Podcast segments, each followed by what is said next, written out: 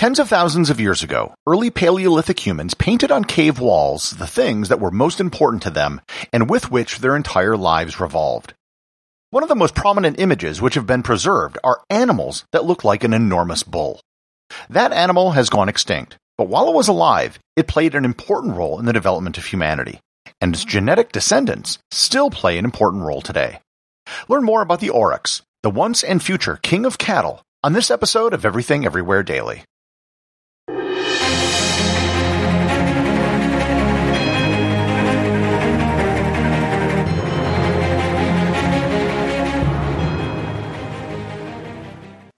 This episode is sponsored by Heaven Hill Bottled and Bond Bourbon.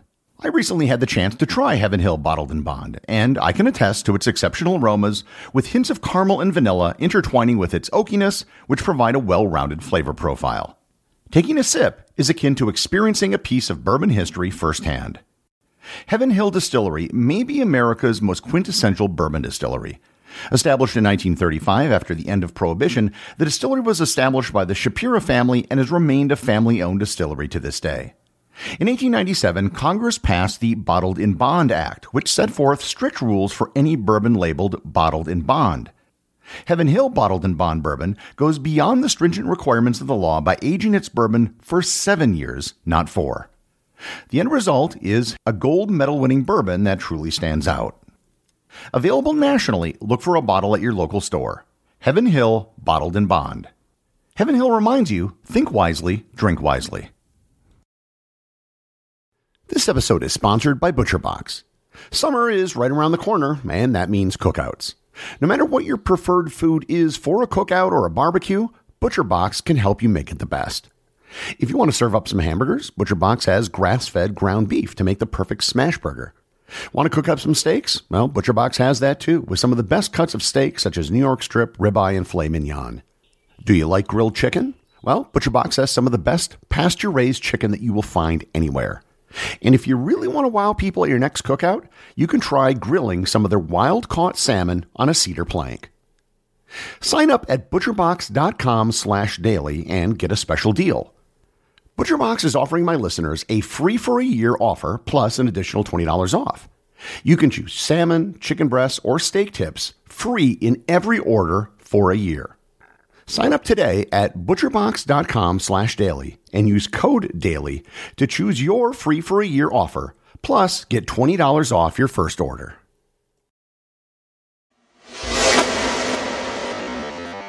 The aurochs were basically an ancient species of giant cattle. They weren't as big as an elephant, but definitely bigger than modern cattle. The aurochs existed alongside humans for most of humanity's existence. The earliest evidence of humans and aurochs are auroch bones found in Israel, which have cut marks on them made by human tools. These bones date back 120,000 years. And if you go and look at some of the very earliest human artwork, you'll find images of aurochs. In fact, you'll probably find as many images of aurochs by early humans as you will of any other animal. The famous cave paintings in Chauvet and Lascaux in France both show images of aurochs on the walls. These date back as far as 36,000 years. And a recent discovery of a limestone carving in France depicts an aurochs, and that's been dated back to 38,000 years ago. The cave paintings of Altamira, Spain date back about as far, and also depict aurochs as well as other large herbivores. However, the aurochs wasn't just a Paleolithic animal. Images of aurochs are found on rock art near the Nile River that date back about 15 to 16,000 years, and these are the oldest rock carvings that have been found in Africa. Images were also found in Egyptian tombs dating back about 3 to 4,000 years. Likewise, in the Indus Valley civilization in India, official seals used to sign documents were found with images of aurochs on them. As we move closer to the present, we find yet more examples of aurochs. Julius Caesar spoke of wild aurochs in his commentaries, which were then locally known as Uri, which he wrote about while he was in Gaul. He said, quote, Those animals which are Uri, they are a little below the elephant in size, and of the appearance, color, and shape of a bull. Their strength and speed are extraordinary. They spare neither man nor wild beast which they have espied. These the Germans take with much pains into pits and kill them. The young men harden themselves with this exercise and practice themselves in this sort of hunting, and those who have slain the greatest number of them, having produced the horns in public to serve as evidence, receive great praise. There were also reports of Romans capturing wild aurochs and using them in gladiatorial fights. As late as the year 1200, the German epic poem Der Nibelungenlied mentions a hero named Sigurd who kills four aurochs. So, what's the deal with these animals? What were they like, and why were they so important, and where are they now? To start with, as Caesar mentioned, aurochs were huge, far larger than any other breed of cattle that exists today. They were also meaner and stronger as well. But perhaps their most defining characteristic was their very large and tall set of horns. Horns that could grow as long as 80 centimeters or 31 inches. Males were larger and had a more blackish color, whereas females were smaller with a reddish brown color. There were three subspecies of aurochs, one in Eurasia, one in India, and one in North Africa. The North African subspecies were the first to go extinct several thousand years ago. This was probably due to the Sahara grasslands becoming a desert, which I covered in a previous episode. So, what relevance did these big cows, which is basically what they were, have to humans? Before the rise of agriculture, humans were often referred to as hunter gatherers. That term kind of implies that they were equal parts hunting and equal parts gathering. In reality, there was a lot more hunting than there was gathering, and this was the case for several reasons. First was the fact that edible plants were often only available a few weeks out of each year. Outside of that window, there weren't many options and the second was just a matter of physics. Hunting very large animals was often the most efficient way to get calories. A single large animal could be hunted in a day or less and provide enough food for a small tribe to last for a week or two. By far, the most sought after animals to hunt were large herbivores. Almost all the cave paintings of animals are of large herbivores deer, antelope, woolly rhinoceroses, mammoths, and of course, aurochs. Herbivores were not only easier and safer to hunt, but the meat was also much cleaner than a carnivorous animal such as a tiger or a bear. So, the reason why aurochs were appearing on cave walls and on rock carvings is that the aurochs was an incredibly vital animal to early hunting humans. However, that isn't the full story. Eventually, humans shifted from being hunter gatherers and became more sedentary. In addition to the domestication of crops for agriculture, around the same time people began domesticating animals and one of the first animals which was domesticated was the aurochs. The aurochs were believed to have been domesticated in two different locations independently around 10 to 11,000 years ago. One of the domestication events occurred in the Indus Valley. This occurred with the Indus subspecies which existed in that region. The other domestication event occurred in what is today northern Iran or southeastern Turkey. This domestication was of the Eurasian aurochs. These first domesticated aurochs may have been quasi-hunted animals where they were kept in a limited area but then hunted like wild aurochs. But over a period of about 2,000 years, the bones of these domesticated aurochs became smaller, and they slowly became the domesticated species of cattle that we know today. And yes, almost all cattle breeds today are offshoots and descendants of domesticated aurochs thousands of years ago. As domesticated cattle breeds developed, plenty of wild aurochs were still roaming around, Many of them ended up breeding with domesticated cattle, causing insertions of wild aurochs genetics into domesticated populations over the course of thousands of years. The new domesticated cattle breeds were smaller and much more docile than the wild aurochs. Over in India, their domesticated aurochs became what are known as zebu, or humped cattle. These are the traditional Indian cows that you might have seen images of or seen in person if you had the opportunity to go to India. These zebu cattle eventually spread to places like East Africa and Brazil, as they are better suited to the climates due to their high tolerance for heat. Over time, both the Indian and Eurasian wild aurochs numbers began dwindling.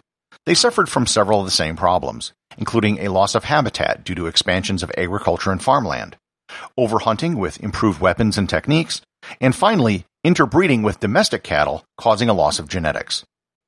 As I mentioned earlier, the North African aurochs probably died about 5,000 years ago, although it's possible that some could have survived into the Roman Empire.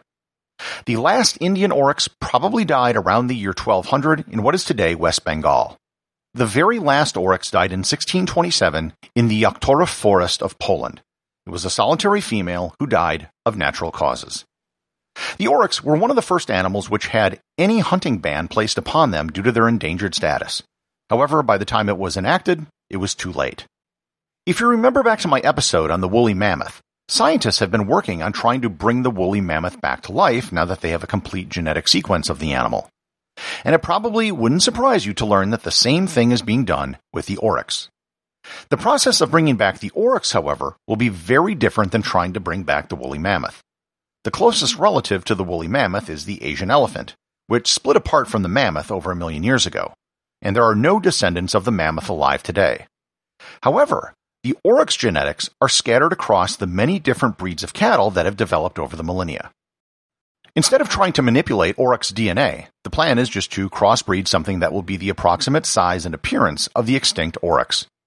This was first attempted a hundred years ago by two German zoologist brothers by the name of Heinz and Lutz Heck. They took Spanish fighting bulls and other heritage breeds to create what became known as Heck cattle. Since then, other projects have started, including the Polish Foundation for Recreating the Aurochs and the Tauros Project in the Netherlands, which are working on bringing back something as close as possible to the aurochs. And they're actually making progress, and they've created cattle that do bear a resemblance to the aurochs, but still aren't quite the same size. The breeders are confident that there will be an aurochs equivalent type of animal roaming free in Europe within a few years. The aurochs have been one of the most important animals over the entire course of humanity. They provided a vital food source for hundreds of thousands of years, and they now serve as the basis for all domesticated cattle in the world today. One day, in the not too distant future, we might be able to watch them, or something like them, grazing and roaming across the open plains once again. Everything Everywhere Daily is an Airwave Media podcast. The executive producer is Darcy Adams. The associate producers are Thor Thompson and Peter Bennett.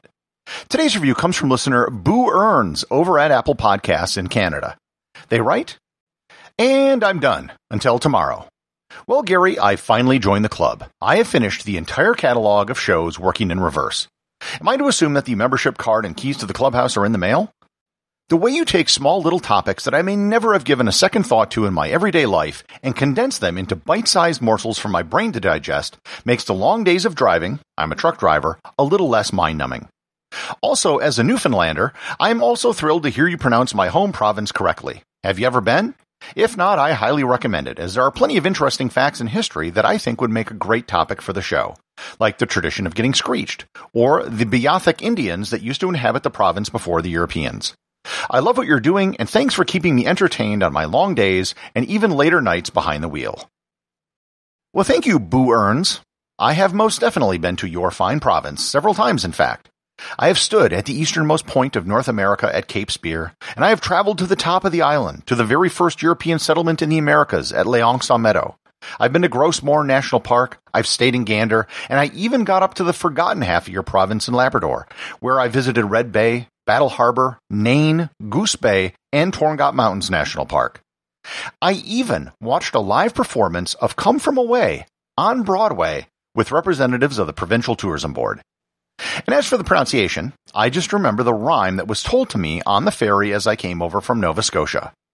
Understand Newfoundland. You should receive your keys to the Completionist Club shortly. You will be happy to know that every Friday at the Canadian Clubhouse, we serve cod cheeks. Remember, if you leave a review or send me a boostagram, you too can have it read on the show.